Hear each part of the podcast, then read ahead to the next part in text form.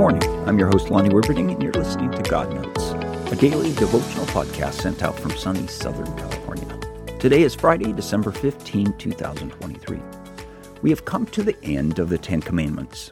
Number 10 is a little different than the rest.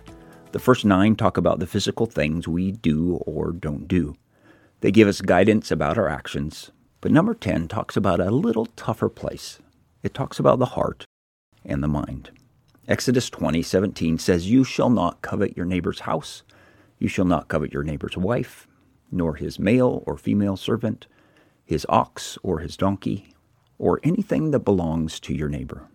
My dictionary, okay, the dictionary on Google says, coveting means to yearn to possess or have something. We have all the outward stuff right, but in our hearts we can want stuff that isn't ours. This commandment cuts to the heart. It reminds us religion is not about what we do, but really what is in our heart, which is the secret to living a good life within God's plan. When our hearts are right, the actions follow.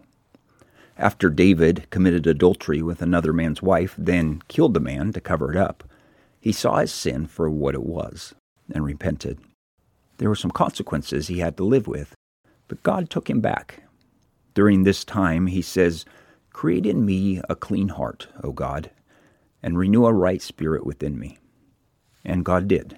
This is the secret to this religious thing. As we come to the end, you may be thinking there's a lot to remember not to do.